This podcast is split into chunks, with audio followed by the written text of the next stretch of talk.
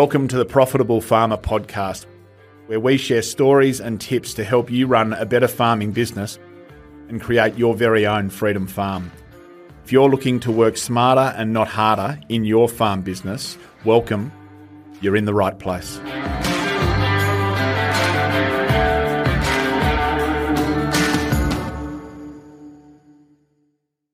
We have a cool start here in Cootamundra this morning. Um, welcome again to Profitable Farmer, everyone. I hope this finds you incredibly well. In this podcast, we're going to do something different, and I'm excited about this. Three times a year, we run a two day conference that we call Deep Dives with our Platinum Mastermind members on one of the nine key modules that they move through over their three year journey with us. Um, we're going to share with you an interview that we did with Andrew Bate from Swarm Farm Robotics, an incredible on farm manufacturing plant that brings autonomous tractors and autonomous vehicles into Australian agriculture.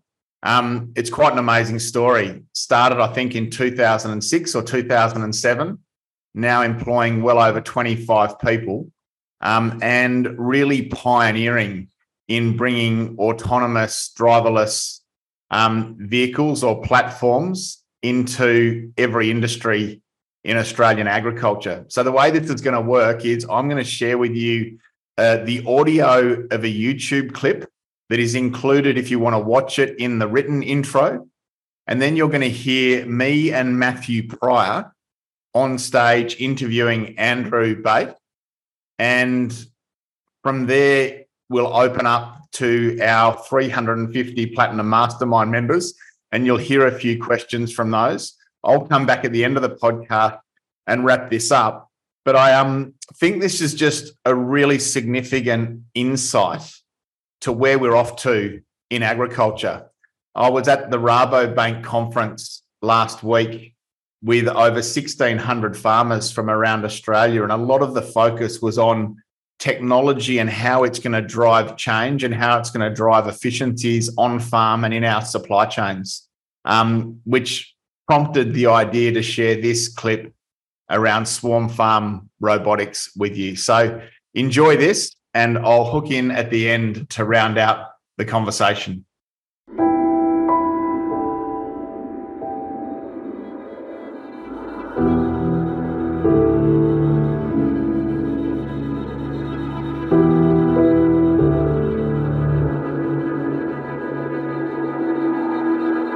A big part of what we're trying to do is simplify technology and make it make it easy.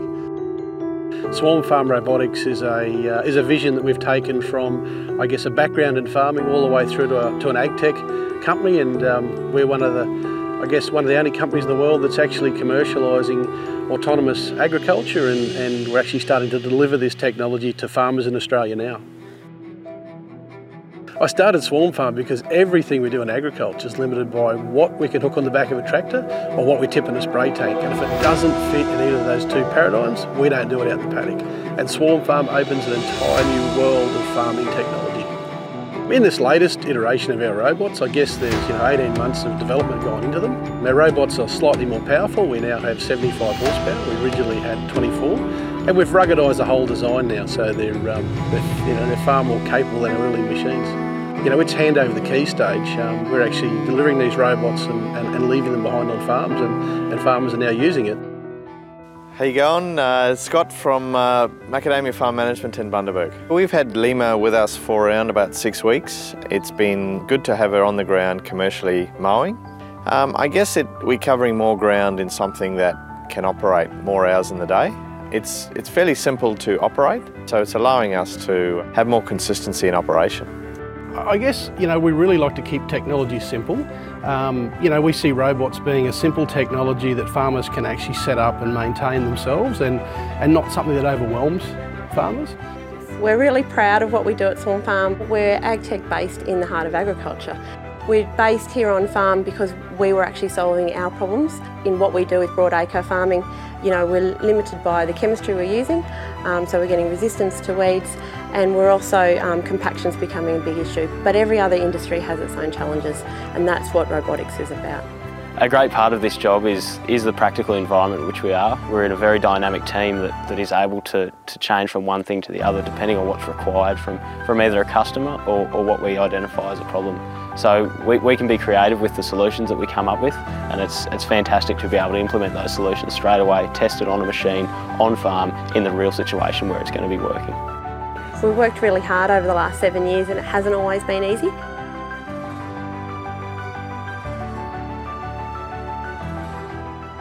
And we're at a really exciting phase. We're building a new on-farm office thanks to the support of the Queensland State Government. We've got a great team and we're rolling our robots out all over the country. I've been asking for one of these autonomous machines for over five years. It's here, it's working, and um, we want number two. When farmers first see our technology, they might initially think that oh, it's too small. It's not not what not what I've had before, and and I think that's another exciting thing is to see those cogs turning and, and see the farmers thinking about what they could be doing and what's next and, and what they can implement on this machine. What we're developing is a platform for agriculture. It's, it's a new operating system for agriculture. Where we've got to head in the future is we've got to get better bang for our buck. We've got to grow more more tonnes to the hectare, and anything that we can use to make that work better. And I just think the autonomous vehicles are going to be a big part of that. What it's doing is driving the next big thing in agriculture. It's about how do we grow better crops to feed the world, and how do we do it more sustainably. So in 10 years' time, I see Swarm Farm operating in every agricultural industry you know, a base robot really doesn't do that much. It's what you put on board. Each of our robots is set up for the particular customer and how they want to use it. For example, Juliet set up for spot spraying. Lima was set up to work in macadamia nut orchards with, with Mowadex, but it's going to have more exciting stuff later. Mike was set up to do flower counting and spraying in apple orchards. November was set up to do cotton, uh, both planting and spraying. And Kilo's a bit of a ladies' man.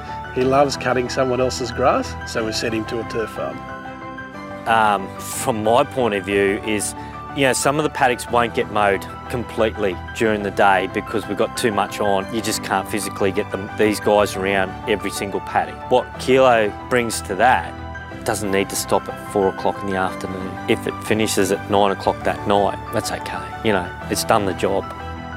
I think that the take up in not only the macadamia industry but in all tree crops is, uh, is coming uh, because I guess my problems are the same as everyone else's. I think we're going to need a hand from autonomous machines as well as the, the labour force we've already got because things are have to going to be more intensive.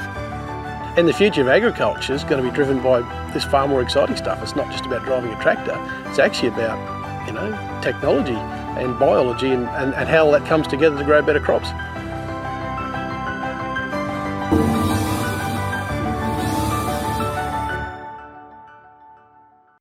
Let's give a resounding FOA welcome to Andrew Bakes from Swarm Farm. Great to have you with us, Andrew. You're just on mute, I think. Is that right? thought you were good with tech. Thought you were good with technology. I'm a farmer underneath. Um, no, thanks very much for having me along today. It's um, great to be involved, um, particularly the group of farmers like this, and and um, and obviously businesses that are similar to ours as well. So um, stoked to be here. Yeah, good on you, Andrew. Thank you. Mate, just to kick off, would you mind telling us a bit about your farm before we launch into Swarm Farm Robotics? Yeah, um, so um, we're up in central Queensland, a town near a town called Emerald, um, so about 300 kilometres inland of Rockhampton. Um, we, uh, we're a family farm, so I guess we're between two generations now. We had our original family farm with mum and dad and, and my brother and sister, and um, we grew quite a large um, family business, so we, we grow wheat, chickpeas, um, sorghum, uh, and also uh, mung beans. Run beef cattle as well, um, and a small feedlot. Um, we kind of grew to, we probably tripled our size in around 10 years, so as part of aggressively growing our family operation, and to the stage we could all split out and build our own sort of family operation out of that. Um, so I think at the peak of it, we got to about 20,000 acres farmed, around 2,000 head of cattle. Um, we did that family partnership split probably um, five or so years ago now, maybe six. And uh, my wife and I and, and, our three kids now are the next family farm. And um, we farm about 10,000 acres here, um, run around sort of 800 head of cattle, small feedlot. And um, yeah, we love what we do. How did Swarm Farms come to be? What inspired that that thought, and and can you tell us a little bit about its inception? Yeah, it's been a while. So um, I guess um, my background, I did studied agronomy back at, at uni at, at Gatton. Spent some time as a field agronomist um, in cotton and crop grain crops up in the Ord River, in chickpeas and horticulture um, before coming home. And we were kind of best practice in everything we did. We were um, zero till controlled traffic, um, you know, right from the early days. Um, we were kind of benchmarked in the top 5% of our peers in financial and agronomic performance. Um, but, you know, we were in that stage of expanding as a family partnership, trying to buy more land, get big, expand. And we're right in the middle of the mining boom that happened here. Um, it's in the mid 2000s. And, you know, dump truck drivers were earning 150 grand for seven days on, seven days off. You couldn't get more staff to expand, and we'd bought more farms. So we bought the biggest tractors we could get, we got the biggest sprayers we could get, um, the biggest planters we could get, and we're on this big thing to get big. And um, we bought this plant, it was a prototype machine, and our machine doesn't hold the world record, but the next machine they built holds the current Guinness Book World Record for the most acres planted in one day. So we got the big stuff.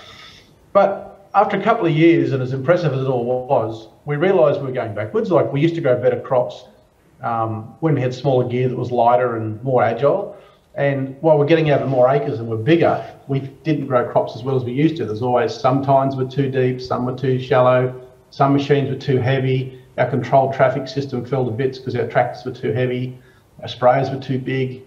And so the kind of um, Swarm Farm came from a, a, desire to farm better. And while so many people back then were thinking about a driverless tractor and how they could get someone out of the cab, we'd kind of already done that with the big gear. We were thinking about how can we farm better and what's the next bit of technology we can bring, bring into ag to actually prop and farm better. And so our idea was swarms or fleets of small lightweight robots could could farm better than the practices we were using now. And the other big thing I was, you know, we were zero till, completely reliant on glyphosate. Um, we're in a reef catchment. Uh, we knew we were going to fall off a cliff face either with resistance um, or consumer sentiment around chemicals. And um, we were thinking about, well, what's the next way to kill weeds that is actually sustainable? Um, how can we get more modes of actions, different ways of killing weeds? So for us, it was really about how we could actually bring new farming practices into agriculture, and, and for us, robotics was kind of the key to do that. So that's kind of what sparked Swarm Farm off in 2008, um, and it's been a journey, I guess, through to today. How um how do you describe or explain the first couple of years in getting this thing? Did it start out as it is today, or did it start out fundamentally different from from what we see now? No, no, no, fundamentally different. So, I mean, you know, myself back then was, you know, um, mustering cattle through the day. We still muster with horses um, in the yard, working cattle, um, driving tractors till ungodly hours of the night to get everything done on time. Um, and so the step into, you know, building a tech company was way out of, you know, anything I've ever done.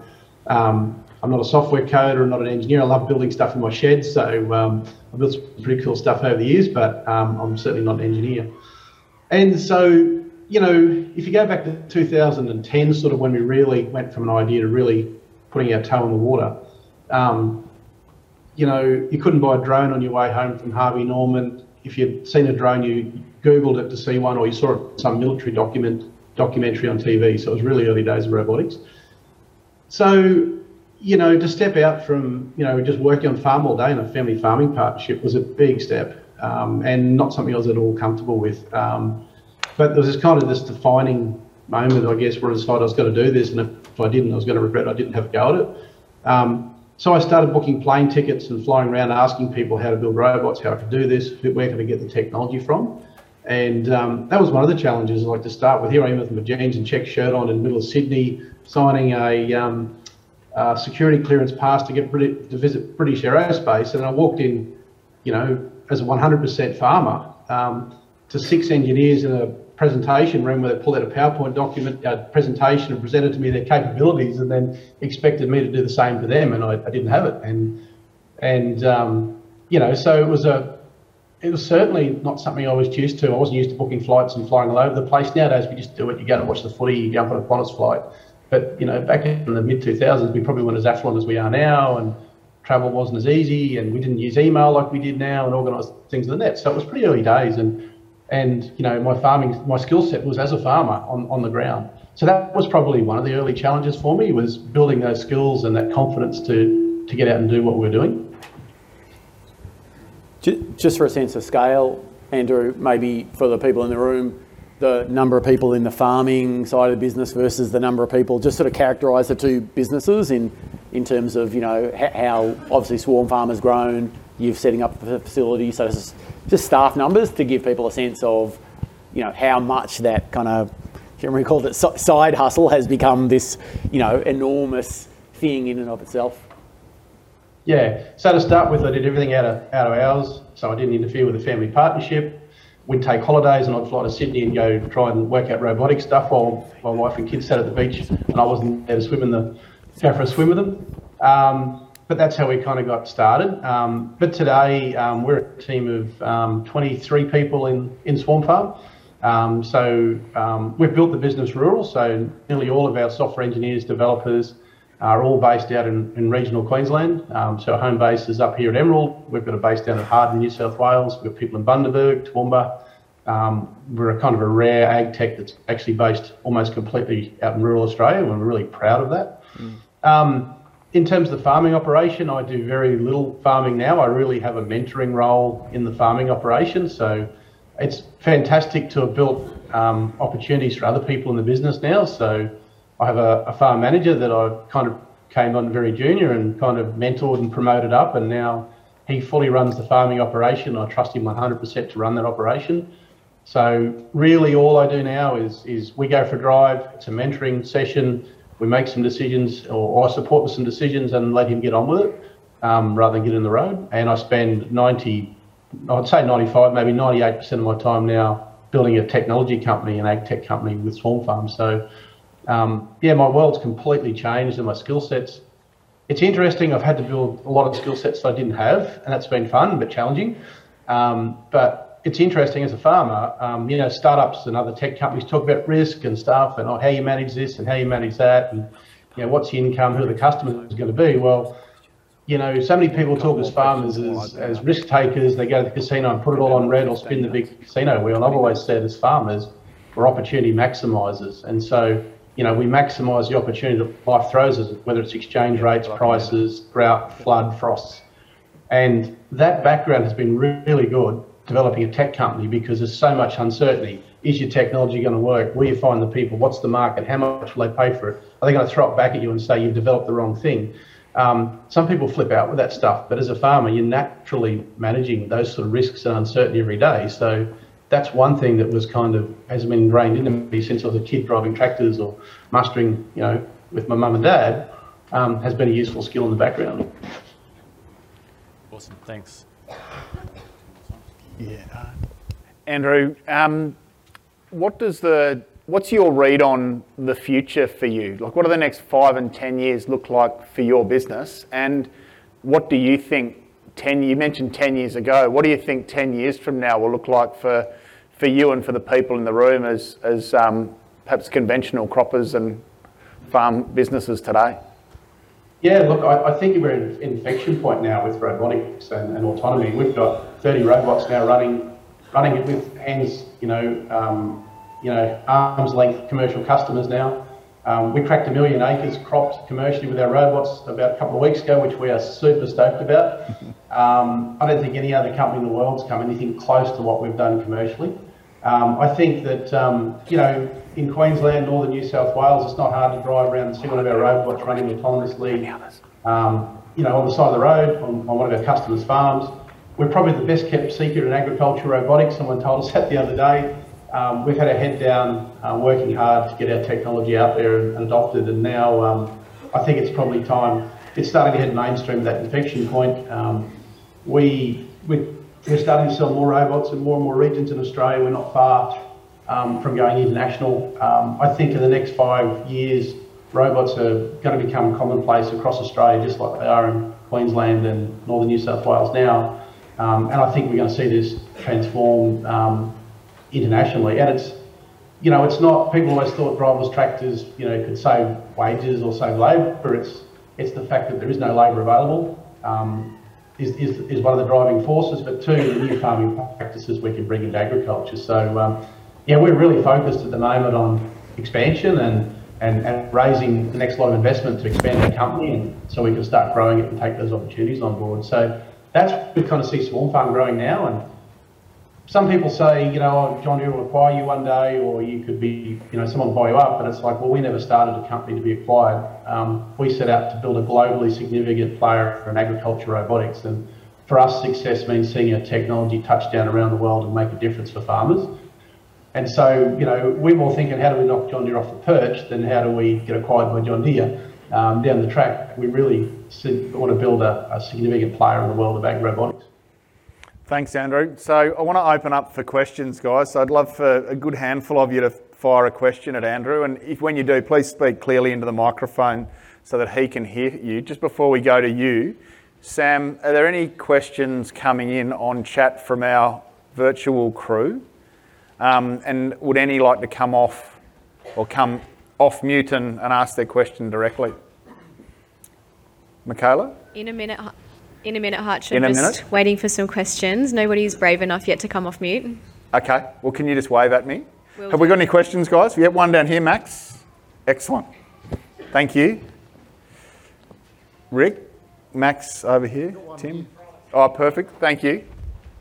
Um, yeah, no, thanks for that. That's um, that's re- really, really inspiring story. Um, I interested to know that technology that uh, spraying and that now we seem to be we're quickly running out of options, um, putting so much pressure on on chemistry.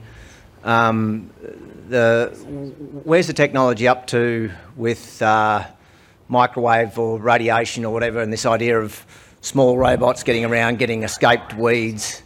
Um, that's sort of that's one part of my question, I suppose. And what my next question would be, what's the techno- what's coming that really excites you right now, um, going forward? Yeah, um, it, it's interesting. So there's the things that you know robotics makes sense with right now, and and um, certainly you know weed detection spraying has been bread and butter for us, and it's been the biggest, I guess, um, driver of adoption. And it's interesting that farmers that are using our, our robots, um, we only build the robot itself, so we build the autonomy platform underneath, and we call our robot platform, and then we partner with independent companies who build the sprayers, the mowers, um, fertiliser spreaders, all the things that go on board. We don't build any of those. Um, we made a really early decision as a company, if we were genuinely going to revolutionise agriculture and bring new field practices into agriculture, fundamentally change how farming happens on the ground, we weren't going to be able to do it ourselves. We needed dozens, hundreds, eventually thousands of different ag tech companies that are developing revolutionary ways to, to grow crops to come on board and release their technology as well. So we're very much a conduit or a path to market for that new technology to get to market. And so a farmer using our, our robot um, compared to a farmer using a tractor with weed detection spraying technology on board makes different, different agronomic decisions. They're using different um, ro- rotations in their chemistry. They're spraying at different times. It's fundamentally different agronomy. And so that's one of the first differences that we've made in terms of how um, existing technology can be applied better through autonomy and we can change the farming system. Um, what's really exciting is the stuff that's still coming and you know we are waiting for microwave weeding to come. It hasn't made it yet. We're waiting for mechanical weed chipping. It's very close now. Um, I think within 12 months uh, as another mode of action. Um, I think things like um, heat or steam based um, or even biological weeding um, could come quicker than we think. Um, things that excite me in the medium term is certainly more efficient use of nitrogen now with obviously just about got to sell your left kidney to get a tonne of urea nowadays um, and also all the emissions and environmental stuff around it. I think um, there's a real desire and a real opportunity to bring in some really high precision application technology on board our robot and think, you know, not just variable, variable, um, you know, rate application, but variable timing of application. So where we come in maybe five, ten times a season and apply nitrogen just as it's needed to get better use efficiency. And that's an agronomic, um, I guess, opportunity there because no one's doing that at the moment but also hyper accurate per plant doses of, of fertiliser has got a lot of potential right now. And then the really exciting stuff is, is you know, when you start getting to harvesting, whether it's fruit picking, whether it's selective harvesting of, of grain crops, whether it's selective harvesting of cotton, um, pruning, crop manipulation, think about thinning tillers or, or plant populations in drought years to maintain crop yields and water use efficiency in drought years. Um, things like that get really exciting into the future. And, you know, while I get excited about this stuff, I know, and we all know, we need dozens, hundreds, thousands of developers around the world solving these problems at a micro scale and releasing it through a platform so that these things can get in the hands of farmers and fundamentally change the way we produce our crops.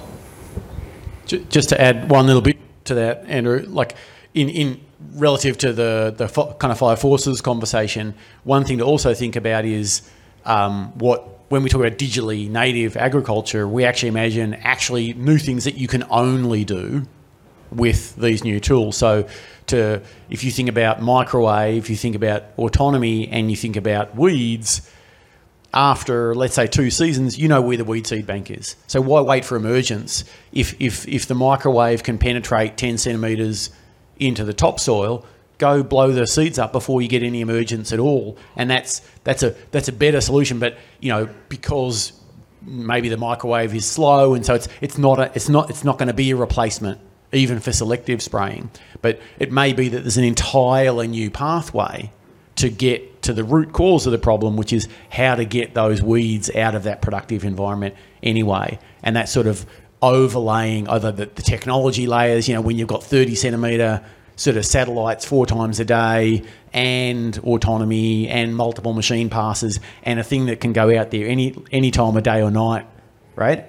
and, and, and and get that slow, small job done. So I think that's the other thing to keep in mind too is going back to that picture of the of the road is like it's it's hard it, it's almost n- never going to be a straight line. And so thinking about okay what am i really trying to do here? I'm trying to stop those weeds inhibiting my economic performance. And you know just because we do it this way today doesn't actually mean that's going to be the best way to do it when we've got this new toolkit.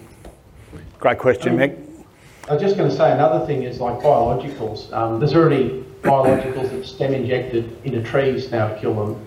Um, there's going to be biologicals that can be stem injected into plants to kill them. I'm not saying this is a broad answer, but this is a technology that's only going to work with the accuracy and repeatability of robotics. And uh, to enable technology and stuff that's really known out there into mainstream being used is going to be phenomenal. Thanks, guys. Michaela? Got a virtual question if we can, Hutch. Thanks. Hey guys. Um, oh, can you hear me all right? Yeah, you, you got to introduce yourself and where you're from. Oh.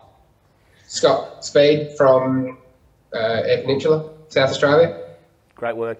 Um, I'm, yeah, I'm interested is this technology that's being used now, is that sort of all on nice square flat paddocks at the moment, or is it something that it's going to venture into those parts of country that is a bit harder to deal with?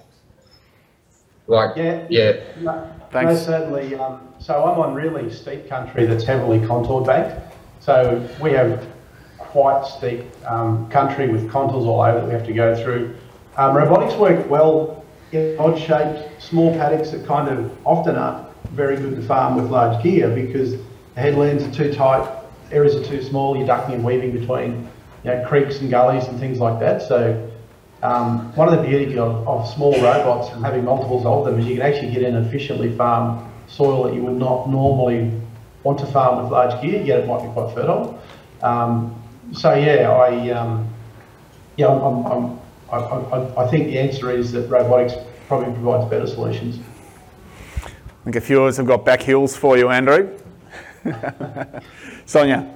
I just wondered if the technology is addressing uh, that issue with uh, fuel consumption and electric um, vehicles. Yeah, so um, some of our investors are actually clean energy investors. Um, we've got one clean energy fund that's actually backed us. Um, we've already demonstrated around a 30% reduction in fuel burn because the machines are just so light, they don't have the rolling resistance as large machines. Um, we're about one tenth of the weight of a traditional sprayer um, in a spraying operation. Um, in terms of clean energy, the pathways are there. Um, we know electrification is the future, and, and I, I'm a big fan of hydrogen and how hydrogen can be produced at source and then consumed on farm.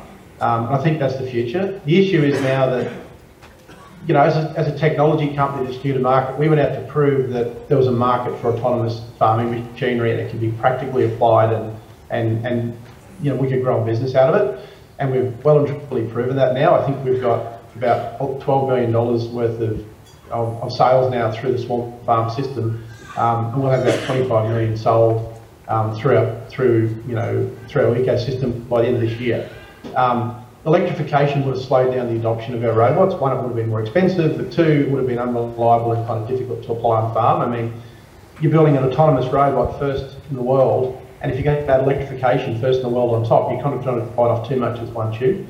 So I think there's going to be a natural progression um, to electrification and uh, with our robots over the next three years, and um, I'm pretty buoyant about um, using hydrogen to do that. I just want to add in like great example of why we thought Swarm Farm was such a fantastic investment because just the pragmatism of yeah the like industry wants or, or you know broader society wants to see electrification take place but the reality is if you don't have those you know that kind of diesel power plant to do to do the job and the electrification side wasn't just there. And if I can just actually connect it back to Ben's question about the the kind of carbon like companies for the most part are going to look at you in terms of a total emissions profile. So yes, it'll be the diesel, but it'll also be the emissions embedded in the nitrogen that you're bringing in and the nitrous oxide emissions from the nitrogen that you're applying and the sequestration. And so when you're sort of thinking about that, just all, you know, remember to think about the total picture because what you might, you know, increase one place that's awesome because all of a sudden you've gone to using 5% or 3% the amount of glyphosate that you might otherwise use, and there's big emissions intensity in your inputs that whoever is downstream of you is going to be adding all of that up. So, yes, diesel is a cost to you, and that, that's super important. But in terms of that emissions profile picture, remember to keep it a wide frame and sort of it's the end number that matters. Great. Mick, another question. Yes, um, hydrogen on farm, like, is that, how far are we talking there, do you think? Is that five years away? Is it 10 years away? What, what's your gut feel?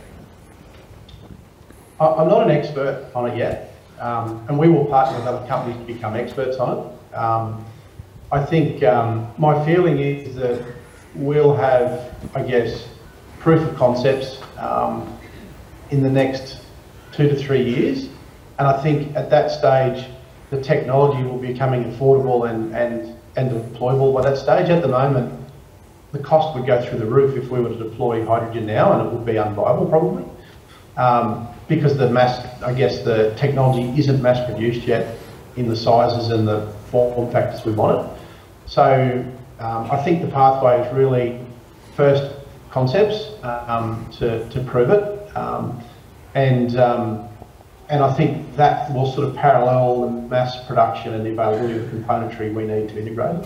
So what I see is um, is most likely solar farms on farm, building, producing hydrogen, probably stored as ammonia in tanks so we can build up capacities. You've got two pathways, one for fertiliser, one for fuel. Um, and the beauty of, you know, of hydrogen is you can store so much of it in tanks, um, either as ammonia or hydrogen. Um, and then you can build it up for when you need it. So if you're an irrigator, you might store a lot of hydrogen for your peak pumping periods. If you're, you know, more a conventional farmer, as in dry land, you might need as bigger tanks, but um, you can build up what you need for harvest and, and, and planting and some of those peak times. Um, there's even potential to convert it back to electricity and put it back into the grid even. Um, but that's how I see it in terms of farm infrastructure.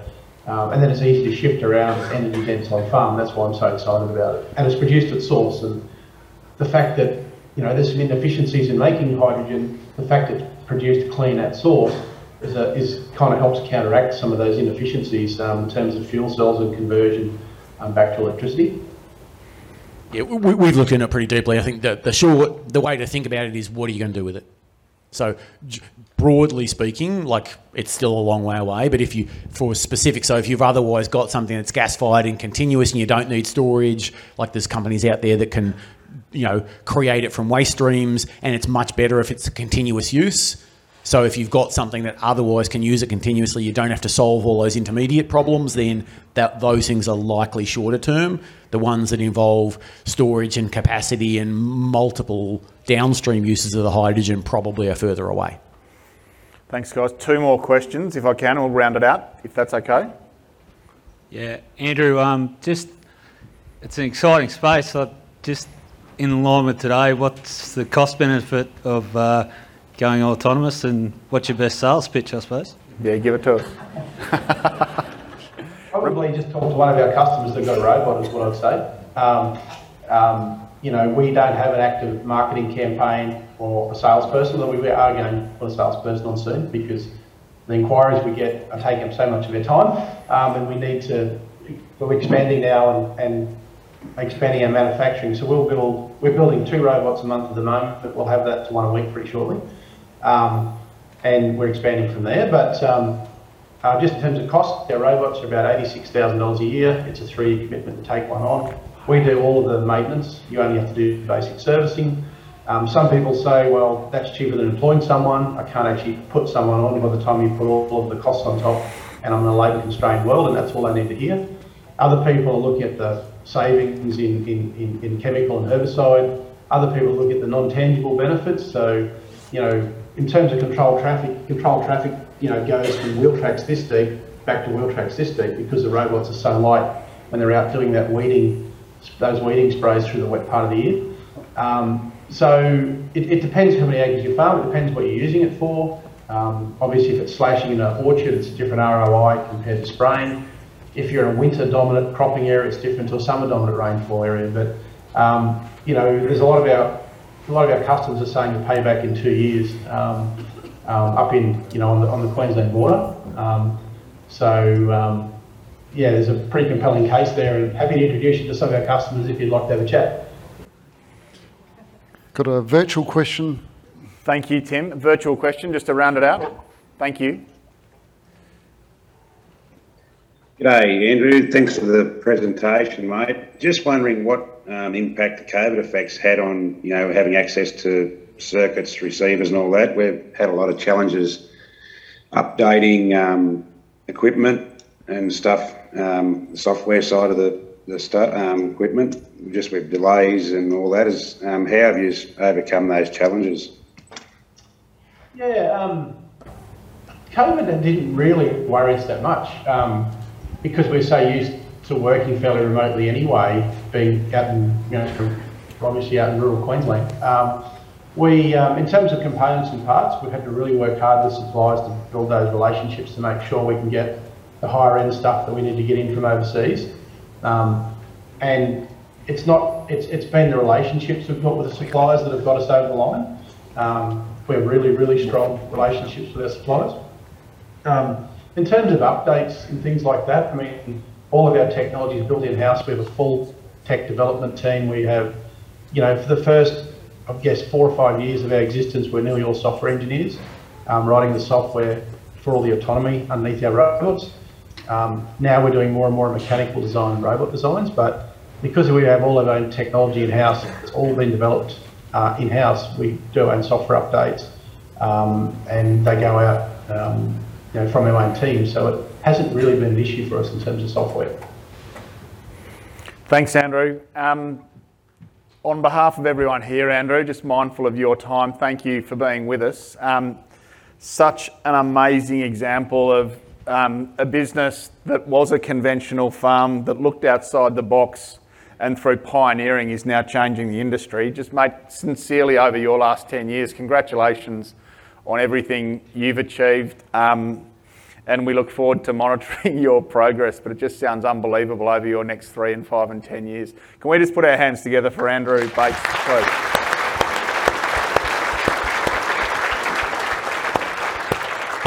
Can I just throw to you, Greg? Have you got a mic near? I'm just going to put you on the spot if I could. What's your reflection on, on what we've heard from Matthew and Andrew?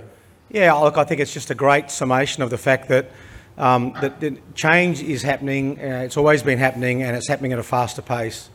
And so, I guess my main message would, would be just to embrace change. Uh, um, in, in all change comes lots of opportunities, and And the more open you are to looking for opportunities in change, the more you'll see them, the more you'll find them. And so there's great people around the country doing all sorts of amazing things and, and overseas. And, you know, um, and I think there, are fantastic opportunities. Once again, you know, it, it, look for the look for the solutions you're trying to achieve in your in your businesses first, and then seek the technology that can provide those solutions uh, to help you out.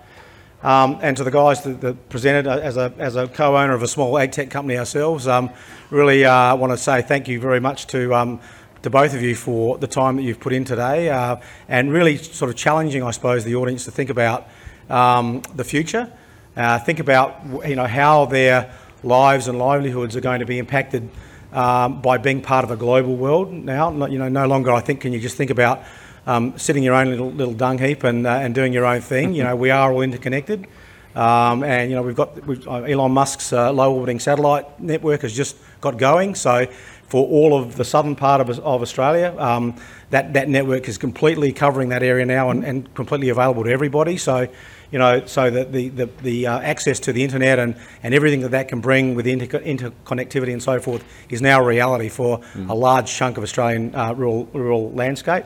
So um, yeah, I, fantastic, really, really great, uh, really great uh, session, and I hope that's got you all thinking um, and thinking about where we might go for the next couple of days as well. Thanks, Greg.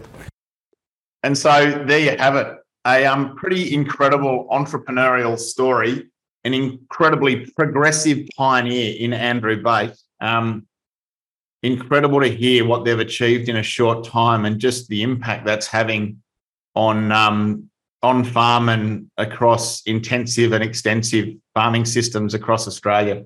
I hope you've enjoyed that.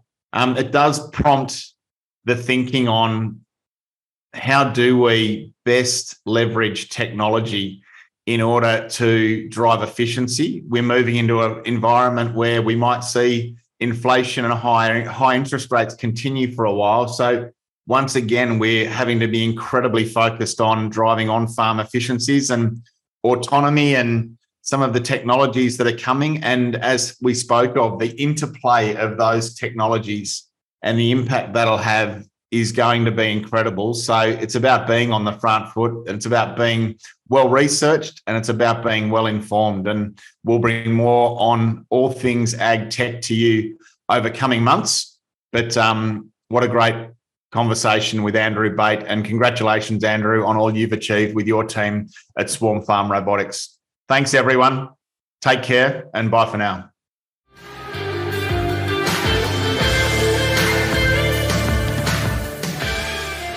Thanks for listening to another episode of the Profitable Farmer podcast by Farm Owners Academy.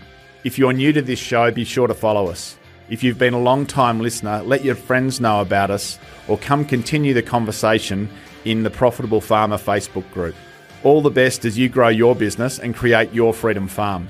Until next time, keep being incredible.